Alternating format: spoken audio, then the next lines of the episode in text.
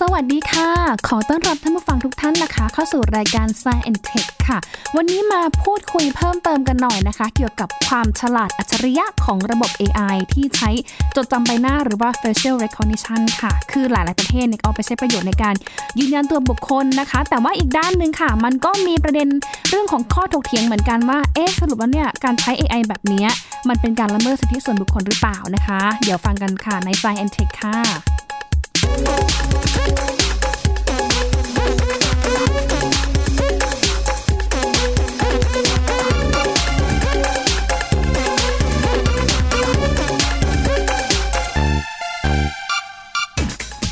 โอ้โห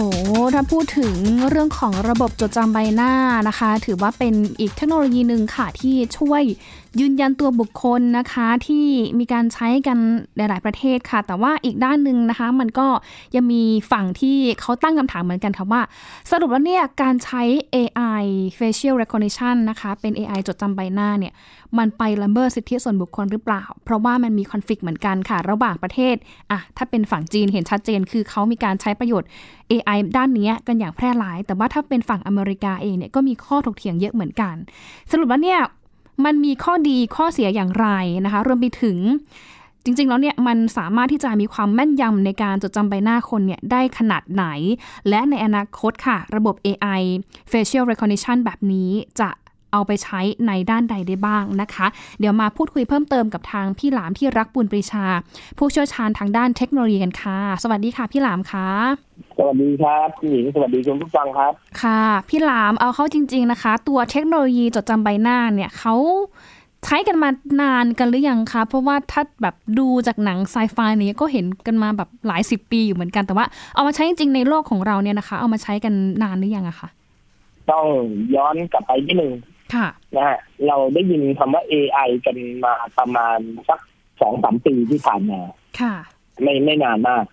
อืม ส่วนไอ้ที่เราเห็นในหนังไซไฟเนี่ย ที่เป็นแบบว่าสแกนใบหน้าแล้วไปเจอคนโน้นคนนี้อะไรเงี้ย ค่ะ อันเนี้ยเป็นจินตนาการที่ที่ที่ อืม มันเป็นแค่อยู่ในหนังนะฮะ ค่ะ ชีวิตจริงของมนุษย์เราเนี่ย เราเพิ่งใช้ระบบจดจำใบหน้ากันเนี่ย เริ่มต้นกันจริง ๆ นับหนึ่งเลยนะฮะของมวลมนุษยชาติเลยคือประมาณหนึ่งปีที่ผ่านมา อ๋อ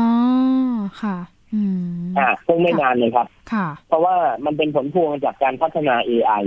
ค่ะ พอเรามี AI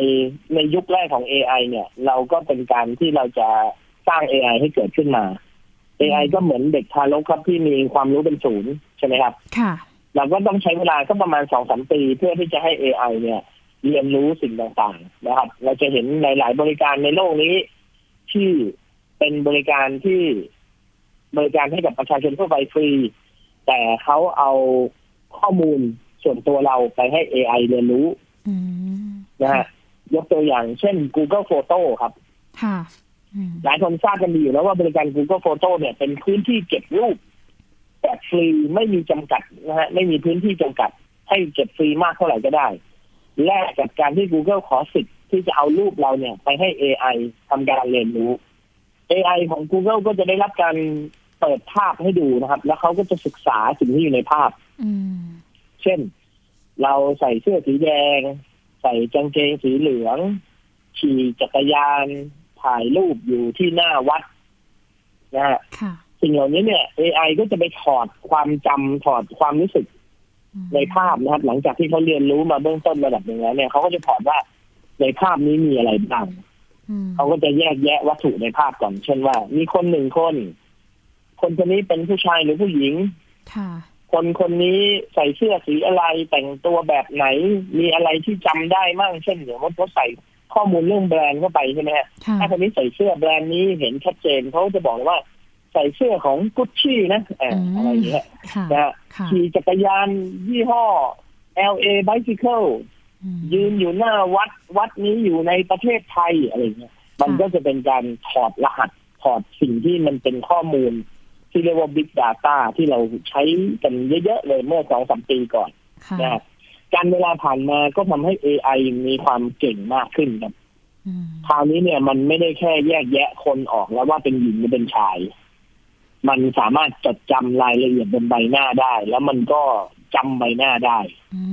ม ถ้าเราเคยมีใบหน้าของคนคนนี้มาเป็นฐานข้อมูลให้มันอยู่แล้ว มันก็จะสามารถจดจำใบหน้าได้ อืม นะฮะเขาก็เริ่มมีการทดลองเอาระบบ AI ไปใส่ในกล้องวงจรปิดนะฮะเพื่อที่จะเก็บภาพ ผู้คนที่เดินผ่านไปผ่านมาในกล้อง อืม แล้วก็ทำการประมวลผลว่า ถ้ามีข้อมูลของคนคนนี้อยู่แล้ว แล้วคนคนนี้เดินผ่านหน้ากล้อง ระบบ AI ของกล้องวงจรปิดมันจะรู้จักคนคนนั้นหรือเปล่า อืม อ่านะฮะ ถ้าสังเกตว่าสักประมาณสองปีก่อนนะฮะผมไปงานพวกงานแสดงเทคโนโลยีนะครับ อย่างพวกงานคอมมินิตเอเชียที่ประเทศสิงคโปร์นะฮะเมื่อสักสองปีก่อนเนี่ยหลายบริษัทมาก ๆ ก็จะเอาเทคโนโลยีในการจดจำใบหน้าของตัวเองนะครับ ที่เด่น ๆ เลยก็มีหัวเว่ยนะฮะหัวเว่ยก็เด่นมาก แล้วก็มีบริษัทฝรั่งหลายหลายอัน เขาก็มาโชว์ว่าเนี่ย ถ้าเราลงทะเบียนกับ กับบูธเขาไว้ แล้วเราเดินผ่านไปผ่านมาตรงไหนบ้างในงานเนี่ยเขาจะติดกล้องไว้ในหลายที่ อืม และสุดท้ายตอนตอนเย็นเนี่ย ระบบคอมพิวเตอร์เขาจะสรุปออกมาว่าเรามีจับภาพเราได้ตรงไหนบ้าง แล้วเราจับไปดูได้ ค่ะ นะเมื่อสักสองปีที่แล้วเนี่ยก็เห็นออกมาว่า ระบบที่เขาทำพยายามทำกันอยู่พยายามพัฒนากันอยู่นะฮะ อืม มันมันแน่นยำมาก ค่ะ ผมก็เดินดูงานทั่วๆ เนี่ยเขาก็แจ้งออกมาเลยว่า เวลานี้คุณอยู่ตรงนี้แล้วก็ถ่ายภาพเราให้ดู เวลานี้คุณอยู่ตรงนี้แล้วก็ถ่ายภาพไปดู คือรูปทุกรูปที่เขาถ่ายมาเนี่ย เป็นผมหมดเลย อ๋อ ไม่มีผิดเพี้ยนเลย ค่ะ ไม่มีการถ่ายภาพคนอื่นมาเป็นแล้วเข้าใจว่าเป็นผมเลย อืม นะฮะขนาดเราเดินอยู่ในงานของทางฝั่งเอเชีย ค่ะ ก็คือประเทศสิงคโปร์ใช่ไหมครับ อย่างผมก็หน้าตีๆหน่อย อืม เป็นผู้ชายตัวอ้วนๆใส่แว่นขาว ค่ะ ๆซึ่งคนหน้าคล้ายๆผมเนี่ย หรือแต่งกายคล้ายๆผมก็น่าจะมีเยอะ อืม นะฮะความแม่นยำของระบบมันก็ทำได้ดีพอสมควรครับทีนี้ช่วงเวลาหนึ่งปีที่ผ่านมาเนี่ย ปีที่แล้วก็เริ่มมีการทดลองใช้ในหลาย ๆ ที่ ค่ะ ถือว่าเป็นจุดเริ่มต้นของระบบจดจำใบหน้าครับ ค่ะ อย่างอย่างพี่หลามไปงานอย่างเงี้ย คืองานก็ไม่ได้มีข้อมูลพี่หลามมาก่อนใช่ไหมคะ ไม่ได้เก็บข้อมูลมาก่อน ไม่มีครับ ว่ เรา ผู้วงน เราต้องไปลงทะเบียนให้เขารู้ว่าเรา อ๋อ เราจะให้ระบบของเขาเนี่ย เก็บข้อมูลของเรา อ๋อ เพราะว่า ค่ะค่ะ เพราะว่ามันคือการลงทะเบียนกันสด ๆ แล้วก็เก็บข้อมูลกันสด ๆ คือมันจะวัดความสามารถเลยว่า อืม AI เนี่ยไม่เคยรู้จักเรามาก่อน ค่ะ แต่ถ้าเราบอกว่าหน้าเราเป็นแบบนี้ถ่ายรูปเราต้องไปถ่ายรูปที่บูธมันนะครับ เห็นหน้าเราเต็มๆเลย ค่ะ นะฮะไฟสว่างๆเลยแล้วก็ใส่ชื่อใส่ข้อมูลเราเข้าไป อืม มันก็จะทำการตรวจวัดแล้วหาเราเดี๋ยวนั้นเลย ม อันนี้คือแบบว่าเพิ่งเจอกันเดี๋ยวนั้นก็ต้องจำหน้าเราได้ เลย อืม มันก็เก่งจริงๆสมชื่อว่าเป็น AI จริง ๆ นะคะ เราเขาจำอะไรจาก ครับ ใบหน้าเราบ้างอะพี่หลามอะสมมติอันหน้าหน้าหนูอย่างเงี้ยสวยเหมือนแบบพิงกี้สาบิกาอะไรอย่างเงี้ยมันจะแยกออกได้ ไหม ผมว่าผมว่า ค่ะ โครงหน้าของมนุษย์เราเนี่ย ค่ะ มันมีสเกลของสัดส่วนนะครับ ค่ะ ที่ อืม ที่แตกต่างกัน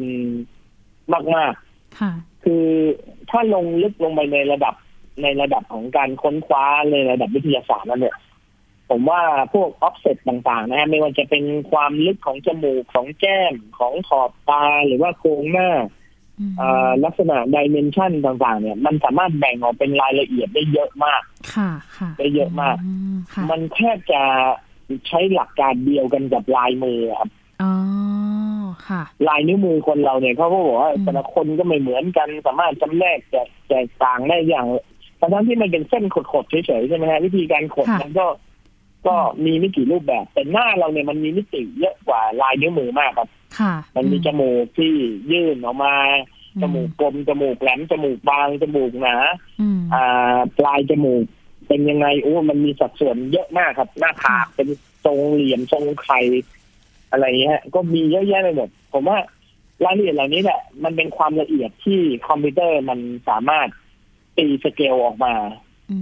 ม แล้วเวลาเขาจะตรวจวัดว่าหน้าคนนี้คือตรงกับฐานข้อมูลเนี่ย มันคือการคำนวณข้อมูลอย่างรวดเร็ว ซึ่งใช้ข้อมูลที่เยอะมากครับ ค่ะ เช่นว่าหน้าผากคนนี้อาจจะเป็นตัวเลขแบบสามสิบห้าคูณสองคูณสี่คูณแปดคูณสาม อื แล้วจมูกคูณสิบหกสิบสิบแปดสิบสี่จุดห้าสิบหกอะไรเงี้ยคือมันจะเป็นตัวเลขแบบมหาศาลมากๆที่สามารถคำนวณได้อย่างรวดเร็วภายในไม่กี่วินาที แล้วก็สรุปออกมาได้ว่า อันเนี้ยคือคนนี้ ค่ะ อ่า วิธีการจำมันไม่เหมือนเรานะฮะมันไม่เหมือนมนุษย์เรานะฮะมนุษย์เราจำว่า คนนี้หน้า คนนี้ผิวขาว หน้ากลมตาโต แก้มป่อง ค่ะ เราจำได้แค่นั้นครับพารามิเตอร์เราน้อยมาก ค่ะ อืม นะฮะคือ ค่ะ คือสัดส่วนของสเกลเราน้อยมาก เรารู้ได้ว่าว่าแก้มป่องป่องมากป่องน้อยก็ไม่รู้ป่องบนป่องล่างป่องซ้ายป่องขวาป่องนูนป่องเว้าเราก็ไม่รู้ ม คือเราไม่มีทางมนุษย์เราไม่ไม่สามารถแตกความละเอียดขนาดนั้นได้ อืมแต่ AI เขาแบบละเอียด แต่คอมพิวเตอร์ ยิบลย มันมันแตก ค่ะ ต่างมาก มันมันเก่งกว่าเรามากครับ มันละเอียดกว่าเราเป็นร้อยเท่า ค่ะอุ้ยอย่างนี้ถ้าคนไปทำสัญญกรรมไปเสริมจมูกมาไปแบบเสริมตาเสริมข้างไปผ่าตัดหน้ามาอย่างเงี้ยเขายังจำได้เหมือนเดิมไหมคะ กับหน้าเดิมกับหน้าหน้าเก่ากับหน้าใหม่อะค่ะพี่หลาม มันมันจะมีปัญหาตรงนี้ครับว่า ค่ะ เช่นถ้าเราเคยลงทะเบียนสมมติเอาเป็นแบบข้อมูลในระดับราชการระดับรัฐบาลทำงานนะครับ อืม เขาก็จะอ้างอิงจากรูปบัตรประชาชน ค่ะ ถ้าหน้าในรูปบัตรประชาชนเราเป็นแบบนี้ แล้วอีกสองเดือนถัดมาเราไปผ่าตัดศัลยกรรมใหม่ อืม เปลี่ยนใหม่ ค่ะ หน้าเราไม่เหมือนเดิมแล้วคราวนี้มาเจออีกทีนึงกล้องมันก็จำไม่ได้แล้วครับ AI มันก็จำไม่ได้นะเพราะว่าสเกลและสัดส่วนมันผิดไปละ ค่ะเราก็ต้องเหมือนไปอัปเดต คำน ข้อ วณ มูลออก ห มา น้า แล้ เรา ว ให ได้ตัวเล ม่ ขไม่เท่ากันเขาก็เขาก็จะฟ้องเลยว่า คนนี้ไม่ใช่คนนี้ อืมค่ะ คือหน้าเราเปลี่ยนไปเยอะอะไรอย่างเงี้ยคือถ้ามันเปลี่ยนไปเยอะถึงขั้นไปผ่าตัดสัญญกรรมทำความงามมาอย่างเงี้ยก็ต้องไปอัปเดตใบหน้าเราอีกรอบหนึ่งเพื่อให้มันแบบจำอีกรอบหนึ่ง ใช่ใช่ อ๋อโอเค แต่ต้องอัปเดตฐานข้อมูลเข้าไปครับ อื ครับ มค่ะอุ๊ยแล้วปัจจุบันอย่างเงี้ยค่ะ AI ระบบจดจำใบหน้า มีการเอามาใช้ประโยชน์ใช้งานกว้างๆได้แบบด้านไหนกันบ้างอะคะพี่หลาม ก็เขามีการเสนอไอเดียนะครับว่า เราสามารถเก็บบันทึกข้อมูลของคนในที่สาธารณะได้นะครับ ค่ะ เป็นแบบแรกเนี่ยเขามองในเรื่องของของพับลิกก่อนว่า คนหนึ่งคนเดินมาในที่สาธารณะ ในในแง่กฎหมายและในแง่ของสิทธิส่วนบุคคลเนี่ย สิ่งหนึ่งที่รัฐบาลหรือหน่วยงานทางราชการทำได้ก็คือ เก็บข้อมูลของคนแบบกว้างๆก่อน ยังไม่ได้เฉพาะเจาะจงลงไปใช่ไหมฮะ อืค่ะ ถ้าระบบจดจำใบหน้าถูกเอามาใช้เนี่ย อาจจะถูกใช้ในที่สาธารณะก่อน เช่น อาจจะเป็นสนามบิน หรือว่าท่ารถขนส่งนะฮะหรือว่าเป็นบนถนนเส้นหลักๆ ที่มีผู้คนจราจรไปมาเยอะแยะ อืม นะฮะ ค่ะ เสร็จแล้วเขาก็จะทำการเก็บบันทึกหน้าคนเหล่านั้น แล้วก็ลงเป็นบันทึกเวลาว่า อ้าว มีข้อมูลตรงกันกับฐานข้อมูลประชาชนว่า คนนี้คือนายสมชายนะ นายสมชายมาเดินอยู่บนถนนนี้พิกัดนี้ณเวลานี้วันที่นี้ อันนี้ก็คือข้อมูลในการเก็บข้อมูลเบื้องต้น อืม นะฮะ ค่ะ ถามว่าเขาเอาไปใช้อะไรได้บ้าง ก็ขึ้นอยู่กับหน่วยงานละว่าจะเอาไปใช้อะไร เช่น ถ้าหน่วยงานราชการก็อาจจะเอาไปเก็บในสถานที่สำคัญสคัญๆเช่น อ่าอะไรอ่ะรัฐสภาใครเข้าออกบ้างใช่ไหมฮะ อืค่ะ สถานที่ราชการใครเข้าออกบ้างโรงพยาบาลนะฮะหรือหน่วยงานเอกชน อาจจะเอามาเก็บข้อมูลว่า ในบริษัทเราพื้นที่ของเราใครเข้ามาบ้าง แล้วก็เก็บข้อมูลนะฮะซึ่งการเก็บข้อมูลเนี่ยยังไม่มีความผิดนะฮะ ค่ะอืม เขาเก็บใบหน้าเราไปไปแมทกับข้อมูลเขารู้แล้วว่าเราอยู่ที่ไหนเวลาอะไรเมื่อไหร่ อื ยังไม่มีความผิด ค่ะ จนกว่าเขาจะเอาข้อมูลนั้นไปใช้ ตรงนั้นแหละถึงจะเป็นผลที่เกิดขึ้นว่า สิ่งที่เขาเอาไปใช้เนี่ย มันละเมิดสิทธิของคนคนนั้นหรือเปล่า อืมค่ะ อย่าง อ่า อย่างที่จีนอย่างเงี้ยเห็นมีการเอาไปใช้กันแบบแพร่หลายกันมาก แล้วไปทุกซอกทุกมุมของจีนคือแบบ มีแต่กล้องกล้องกล้อง AI ทั้งนั้นอย่างเงี้ยค่ะ อันนี้คือ อ่า ถ้าที่จีนอย่างเงี้ยเขามีการยินยอมหรือว่าเขาแบบโอเคไหมคะ ประชาชนเขาโอเคที่จะให้แบบเอาไปใช้ประโยชน์ไหมคะ ผมว่ามันเป็นเรื่องที่เรายืนอยู่บนพื้นฐานที่เรียกว่าสาธารณะ ค่ะค่ะ นะฮะแล้วก็ถ้าคนที่เก็บคือรัฐบาล ค่ะ นะฮะคือเราต้องบอกว่าประเทศจีนเนี่ยเขาเป็นสาธารณรัฐนะฮะเขาเขาไม่ได้เป็นประเทศฟรีคันทรีหรือว่าประชาธิปไตยจ๋า อืม เพราะฉะนั้นคนคนในประเทศเนี่ยเขาก็จะอยู่บนกฎระเบียบที่ทางรัฐบาลควบคุมอยู่แล้ว อืมค่ะ และประเทศจีนเนี่ยเป็นประเทศที่เหมาะมากที่จะทำระบบนี้ เพราะว่าเป็นประเทศที่มีกล้องวงจรปิดเยอะมาก อืมค่ะ นะแทบทุกมุมแทบทุกซอยแทบทุกสถานที่มีกล้องอยู่ อืม ทีนี้ถ้ารัฐบาลต้องการเก็บข้อมูลของฐานข้อมูลประชาชนว่าใครไปที่ไหนอะไรเมื่อไหร่ อยู่ตรงไหนบ้าง อืม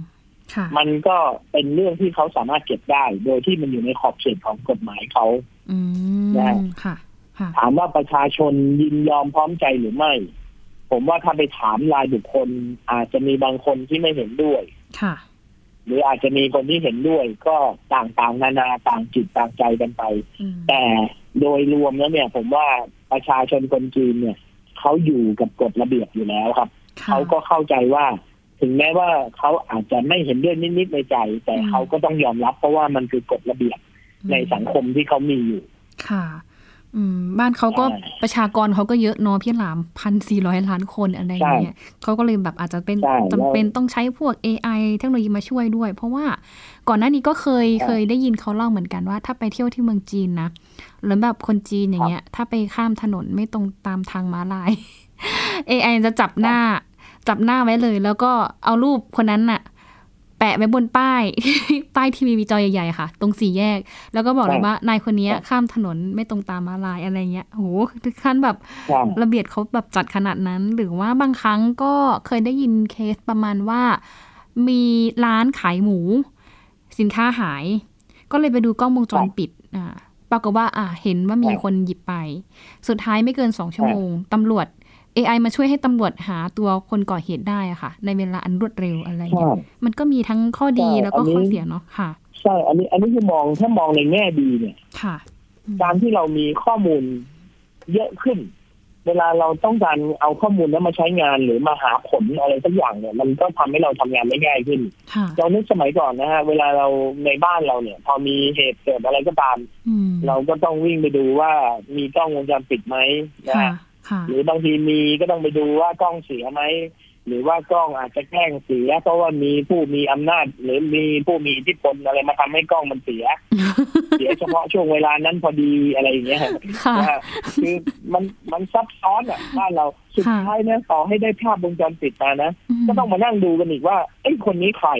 อืม ใช่ไหมฮะ ค่ะ มันเห็นแต่ภาพอ่ะ อืม บางทีเห็นเห็นเป็นระยะไกลๆเนี่ยเราก็ดูหน้าไม่ออกอีกว่าคนคนนี้เป็นใคร อืม แต่ ค่ะ ถ้ามีระบบ AI ขึ้นมาเนี่ย บางทีเนี่ย ข้อมูลอันน้อยนิดที่เรามีอยู่เนี่ยอาจจะเป็นแค่เสี้ยววินาทีที่เขาหันหน้ามาทางกล้อง ค่ะ มันอาจจะทำให้เราหาตัวคนร้ายหรือคนที่กระทำผิด หรือคนที่เรากำลังจะติดตามตัวอะไรสักด้วยวัตถุประสงค์ใดวัตถุประสงค์หนึ่งนะฮะมันก็อาจจะทำให้เราทำได้ง่ายขึ้น อืม นะฮะมันจะลดขั้นตอน คือถ้ามองให้เป็นประโยชน์มันก็เป็นประโยชน์ครับ แต่ ค่ะ ถ้ามองว่ามันเป็นโทษ คนหลายคนก็จะรู้สึกว่าเนี่ยโดยเฉพาะคนไทยนะ ผมว่า อื คือ ม ประเทศไทยเอาง่ายๆเราไทยกับจีนเนี่ย เราอยู่ในภูมิภาคเดียวกันก็จริงนะฮะแต่ความรู้สึกของความเป็นประชาชนอยู่ในประเทศเนี่ย อืม ต่างกันเยอะมาก คนไทยนี่อิสระเสรี ค่ะ แค่มีคนแค่ทำแค่ตัวเราอะรู้ว่า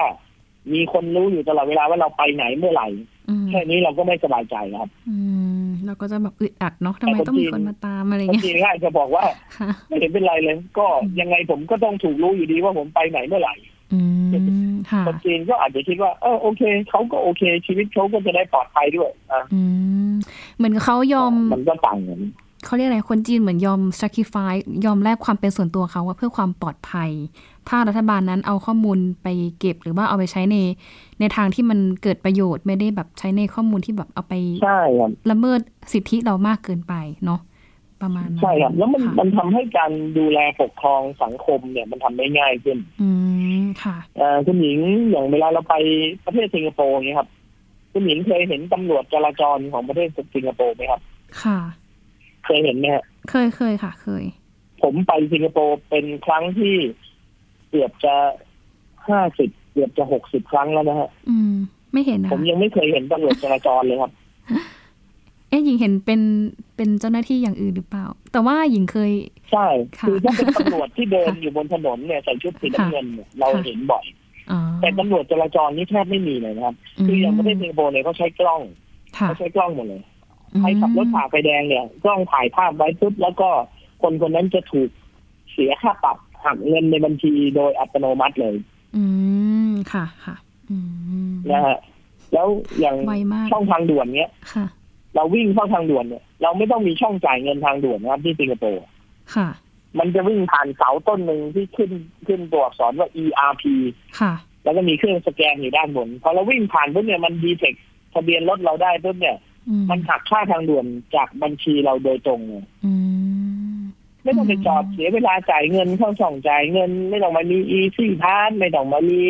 ตั๋วอะไรไม่ต้องมีอีกต่อไปครับ วิ่งผ่านเข้าถนนเส้นนี้ปุ๊บเสียเงินเลย อ๋อ ค่ะ หักเงินบัญชีอัตโนมัติแล้วประชาชนทุกคนเนี่ย จะต้องมีบัญชีหนึ่งที่ให้รัฐบาลหักได้โดยอัตโนมัติ อืม เช่น คุณโดนค่าปรับ ค่ะ คุณทำผิดกฎ ค่ะ นะฮะ อืม หรือว่าคุณไปทำเรื่องอะไรไม่ดีแล้วหรือว่าคุณต้องเสียภาษี ค่ะ เขาจะหักจากบัญชีโดยตรงเลย อืม เพราะระบบมันเป็นระบบแบบนี้ครับ มันทำให้บ้านเมืองมันเป็นระเบียบ ค่ะ บ้านเราเนี่ย ใช้ตำรวจจราจรขับรถผ่าไฟแดงออกมานะตำรวจ อืม เดินออกมาโบกนะ อืม ยังเถียงตำรวจอีกว่าผมผ่าตอนไหน อืมอืมค่ะ เห็นไหมฮะ อืม มัน ค่ะ มันดูแลกันยาก ค่ะอืม นะฮะประเทศไทยเนี่ย การจราจรเนี่ยจะดีขึ้นเยอะเลยถ้าใช้ระบบเดียวกันกับประเทศอื่น อืมเนาะ ๆเราไม่ต้องมาเบียดขึ้นคอสะพาน ไม่ต้องมาล้ำเส้นทึบไม่ต้องมาวิ่งสวนทาง ไม่ต้องมาทำผิดกฎจราจรใดๆซึ่งเพราะว่าถ้ามีปุ๊บเนี่ยถ่ายภาพเอาไว้หรือว่ากล้องจับได้มีหลักฐาน อืม แล้วหักเงินในบัญชีเราเลยอะ อืมหลักฐานทางเครื่องมือ โด เทคน โนโล เสี ยี ยค่าปรับทันทีเลย ค่ะ รับรองจะไม่มีใครกล้าทำผิดเลย เพราะว่าอะไรทุกวันนี้ที่ทำผิดได้ เพราะว่าทำผิดแล้วมันลอยนวลได้ไงครับ ค่ะอืมค่ะ ครับ ถ้าเป็นอ่ะฝั่งเอเชียก็จะเห็นได้ว่าอย่างจีนชัดเจนก็คือใช้แบบประโยชน์แบบกว้างๆหลายด้านเลย แล้วก็ประชาชนเขาก็ก็มีทั้งส่วนที่อาจจะเห็นด้วยหรืออาจจะไม่เห็นด้วย แต่ว่าสุดท้ายก็คือเขาก็ใช้กันแหละนะคะ ใช้กันกว้างขวางมากในประเทศเขา แต่ว่าอีกด้านหนึ่งถ้าเป็นฝั่งอเมริกาประเทศที่เขาแบบเสรีจ๋าๆเลยอย่างเงี้ย หลายคนก็บอกว่าไม่ยอมนะเนี่ยเอากล้องมาสอดแนมฉันมาละเมิดสิทธิส่วนตัวฉันอย่างเงี้ยโอ้โหสวนที่อเมริกาคือ ยังไม่เปิดให้มีการใช้เรื่องเอ่อ AI จัดจามิน่าเนี่ยโดยตรงใช่ไหมคะพี่หลาม คือจริงๆ แล้วเนี่ยมันมันเป็นเทคโนโลยีที่เพิ่งเริ่มต้น ค่ะ มันก็จะมีการเปิดใช้ในหลาย ๆ ที่เพิ่งเริ่มใช้กัน ค่ะ แล้วก็มีเสียงต่อต้านจากประชาชนในในพื้นที่ที่อยู่ตรงนั้นนะฮะเยอะมากเลย ค่ะ ที่รู้สึกออกมาต่อต้านตรงนี้นะครับ อืม ผมเคยไปสหรัฐอเมริกาอยู่ประมาณไม่กี่ครั้งนะฮะเราคนไทยเนี่ย เราจะเกรงใจผู้อื่นอยู่เสมอใช่ไหมครับ ค่ะ คุณหญิงเวลาเราเดินเข้าไปในร้านอาหารเนี่ย ถ้าโต๊ะทุกคนมีนั่งไม่มีโต๊ะว่าง ร้านอาหารเนี่ยไม่มีโต๊ะว่าง ค่ะ อย่างสมมติเป็นร้านฟาสต์ฟู้ดเนี่ย ไม่มีไม่มีโต๊ะว่าง แล้วมีอยู่โต๊ะหนึ่งมีคนนั่งอยู่คนเดียว แต่มีที่ว่างเหลืออยู่ อืม โดยปกติเราก็จะเดินเข้าไปถามเขาว่า ตรงนี้มีใครนั่งไหมขอเรานั่งได้ไหมเราจะต้องเอ่ยปากถามแบบนี้ ค่ะ ใช่ไหมฮะ ค่ะ ฝรั่งเขาจะงงๆนะครับ ถ้าเราไปถามแบบเนี้ย อืม ถ้าเป็นโดยเฉพาะคนเป็นคนอเมริกันเนี่ย ค่ะ เขาจะเงยหน้าขึ้นมาถามเขาจะเงยหน้าขึ้นมามองหน้าเราว่าทำไมต้องถาม อืม แล้วเขาก็จะตอบเราสั้นๆว่า free country อ๋อ ก็คือ เขา นั่ง จะ ได้ ไม่พูดด้วยซ้ำว่า ค่ะ เขาจะไม่พูดด้วยซ้ำว่าเขาอนุญาตให้เรานั่ง อืม หรือไม่ คืออ ม ตัวเขาเองอะไม่มีสิทธิ์อนุญาตด้วยซ้ำ อ๋อ เราจะนั่งตรงไหนก็เรื่องของเรา ค่ะ เพราะมันเป็นประเทศอิสระเสรี อืมโอ้ยแต่เราก็มีมารยาทเนาะ เราไปเราก็เกรงใจขอนั่งด้วยเพื่อ บาง เออเราเราคือเราอะเป็นคนไทยเราเราอะเป็นคนมีมารยาทเลยอะเราก็บอกว่า ค่ะ โอ้ตรงนี้มีใครนั่งไหมครับขอนั่งหน่อยเขาบอกฟรีคันที่แสดงว่าอ้าวคุณนั่งได้เลย คุณไม่ต้องขออนุญาต และผมไม่ต้องอนุญาตคุณด้วย อืม เออ ค่ะ เราก็แบบว่า เออโอเค เขาชาตินิยมมากเลยนะบางที ฟรีกันที่มากค่ะ นะฮะ อืม ฝรั่งเป็นอย่างนี้จริงๆครับ ค่ะ โดยเฉพาะอเมริกา อเมริกามันคือประเทศที่สร้างขึ้นมาจากคนที่มาจากทุกทิศทุกทางทั่วโลก ค่ะ นั่งเรือขึ้นมาบนเกาะอเมริกา แล้วก็มาอยู่รวมกันเป็นหลาย ๆ ชนชาติหลาย ๆ เผ่าพันธุ์ อืม ใช่ไหมฮะทีนี้คนเหล่านี้ก็จะอยู่กันแบบอิสระเสรีมาก ค่ะ นะฮะ ๆเขาก็จะแบบว่าอ่ะยึดมั่นความอิสระเสรีของตัวเอง พอมีระบบ AI มาเริ่มจดจำใบหน้า หลาย ๆ พื้นที่หลาย ๆ รัฐหลาย ๆ เมือง อืม เริ่มใช้ระบบนี้ประกาศออกไปเนี่ย ประชาชนแบบรู้สึกว่าต่อต้านมาก ค่ะ อืม ๆนะเอาง่ายๆ แค่ช่วงโควิด เนี่ย มีฝรั่งคนหนึ่งทำคลิปวิ่งแจกแมสให้คนเห็นคนไม่ใส่แมสบอก คุณเอาแมสไหมผมใส่แมสให้แมสคุณฟรีอะไรเงี้ย ค่ะ คนเหล่านั้นจะรู้สึกหวงความเป็นส่วนตัวเขามากเลยว่า อืม คุณเป็นใครอ่ะทำไมคุณถึงมาบังคับให้เราใส่แมส อืม แมสฟรีเราไม่เอา ค่ะ แล้วเราจะใส่หรือไม่ใส่มันเรื่องของเรา เราจะตายหรือไม่ตายก็เรื่องของเรา อืม อะไรเงี้ยเขาหวงสิทธิเสรีภาพเขามาก อืม ถึงขั้นนั้นเลย ถึงแม้ว่าจะเป็นยุคของโรคระบาด แต่เขาก็ยังมีความเชื่อจุดยืนแบบนั้น อยู่ ใช่ใช่ อื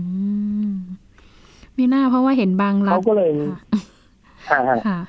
เห็นเห็นบางรัฐเนี่ยค่ะ อย่างแคลิฟอร์เนีย หรือว่าในซันฟรานอย่างเงี้ยเขาก็เหมือนออกกฎหมายน่ะ ห้ามใช้ระบบ AI จดจำใบหน้าอืมเหมือนเพราะว่าเขาก็มองว่ามันเป็นการแบบเป็นละเมิดสิทธิของประชาชนเกินไปอะไรอย่างเงี้ยค่ะ พี่หลามเขา ใช่ อนุญาตที่อเมริกานี่มีอนุญาตให้สักที่ไหมคะที่มีการใช้ AI จดจำใบหน้า เอาไปใช้ประโยชน์ด้านอื่นๆนะคะ คือถามว่าอนุญาตนี่คือไม่ได้ไปขออนุญาตทุกคนหรอก ค่ะ อืม คือทางการรัฐหรือว่าหน่วยงานที่เป็นฝ่ายปกครองของเมืองนั้นๆเขายินดีที่จะทำระบบนั้นเพื่อทดลองอะไรบางอย่าง เพื่อที่จะเก็บข้อมูลอะไรบางอย่าง อืม ทีนี้ถ้าเราไปถามประชาชนคนอเมริกันเนี่ย ผมว่าเขาปฏิเสธหมดทุกคนแหละ อืมค่ะ นะฮะไม่มีใครไม่มีใคร ไม่มีใครต้องการระบบนี้แน่ๆ ค่ะ อ่าเพียงแต่ว่าบางเมืองทุกวันนี้ยังใช้ได้อยู่ เพราะว่าไม่มีคนออกมาต่อต้าน ถึงแม้คนจะเห็นด้วย แต่ก็อ่าถึงแม้คนจะไม่เห็นด้วยนะฮะแต่ว่าก็ไม่ได้ลุกขึ้นมาต่อต้าน อืม แค่รู้สึกอารมณ์เสียว่าเวลารู้ว่ามีการเก็บบันทึกข้อมูลนี้ไว้ อืม แค่นั้นเอง ค่ะถามนิดนึงพี่หลามเหตุประท้วงที่ฮ่องกงปีที่ผ่านมานะคะ ครับ มีผู้ประท้วงอะค่ะ ส่วนใหญ่เขาก็ใช้แมสกันใส่แมสกัน คือเพื่อการไม่ให้ AI เนี่ยจับหน้าเขาได้ แล้วก็ไม่ได้ส่งไม่ให้ส่งข้อมูลเขาเนี่ยไปที่ฝั่งจีนรัฐบาลปักกิ่งอะไรอย่างเงี้ยค่ะ แต่อีกด้านหนึ่งก็มีคนบอกว่าเอ้ยจริงๆอะ AI มันทำงาน มันจำทั้งระบบเรื่องของความกว้างระหว่างใบหู หรือแม้แต่แบบในตาอะไรอย่างเงี้ยจริง ๆ แล้วเนี่ยมันกล้องมันสามารถจับได้ขนาดนั้นไหมคะพี่หลามถ้าคนใส่แมสอยู่แล้วอยู่ไกลๆแบบนั้นนะคะ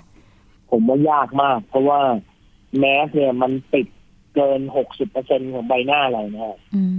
ม มัน ค่ะ จะเห็นแค่หน้าผาก ค่ะ เห็นแค่บริเวณดวงตาเราคิ้วกับดวงตาแค่นั้นเอง ค่ะ มันมันเหลือไม่ถึง 40เปอร์เซ็นของข้อมูล อืม แล้วก็ระบบ AI หรือระบบกล้องวงจรปิดทุกวันนี้เนี่ย มันยังไม่ได้ถูกพัฒนาให้มีความคมชัดมากขนาดที่จะเก็บรายละเอียดเล็กๆได้ ค่ะ มันเลยทำให้ ผมว่าสิ่งที่เขาพูดมาเนี่ย น่าจะเป็นการแก้ทางมากกว่า อ๋อค่ะ คือเขาอาจจะขู่ไปยังผู้ประท้วงว่าต่อให้ใส่แมสก็รู้นะว่าเป็นใคร แต่เอาจริงๆก็มานั่งเดากันอะใครเนี่ย นะฮะก็มานั่งสับสนกันอยู่ดีนะฮะ อืม ยากมากครับไม่มีทางนะฮะ อืม เรายังไปไม่ถึงจุดนั้นหรอกคือถ้า ค่ะ เรามีระบบจดจำใบหน้าผ่านใบบนโลกนี้สักประมาณสิบปีคำคำนี้อาจจะเป็นจริงได้ครับว่า อืม มีแค่ส่วนใดส่วนหนึ่งของใบหน้าก็สามารถหารายละเอียดได้แล้วว่าคนคนนั้นเป็นใคร นะคะ ในอนาคตก็ต้องดูทิศทางกันต่อไปค่ะว่าระบบ AI จดจำใบหน้า จะถูกนำไปใช้ประโยชน์ในด้านไหนได้บ้าง แล้วก็ขณะเดียวกันเนี่ยฝั่งที่มีการตั้งคำถามว่ามันเป็นละเมิดสิทธิส่วนบุคคลเนี่ยมันจะสามารถมีขอบเขตเรื่องของการใช้ AI ได้มากน้อยแค่ไหน ต้องดูในเรื่องของอนาคตกันต่อไปนะคะ ทั้งหมดนี้คือรายการ Science and Tech ค่ะ ขอบคุณพี่หลามที่รักบุญปรีชาอย่างมากเลยนะคะ ที่วันนี้มาให้ข้อมูลนะคะมาให้ความรู้เกี่ยวกับเรื่องของระบบ AI จดจำใบหน้าเนี่ยแหละค่ะ ก็เป็นความรู้ที่โอ้โหต้องติดตามกันนะคะ ว่าในอนาคตเองนะคะ ต่างประเทศรวมถึงบ้านเราเนี่ยจะมีการเอามาใช้แพร่หลายอย่างไร หรือต้องมีเกณฑ์มีกฎหมายกำหนดในการใช้ AI จดจำใบหน้าด้วยหรือไม่ค่ะ และทั้งหมดนี้ลาไปก่อนนะคะ สวัสดีค่ะ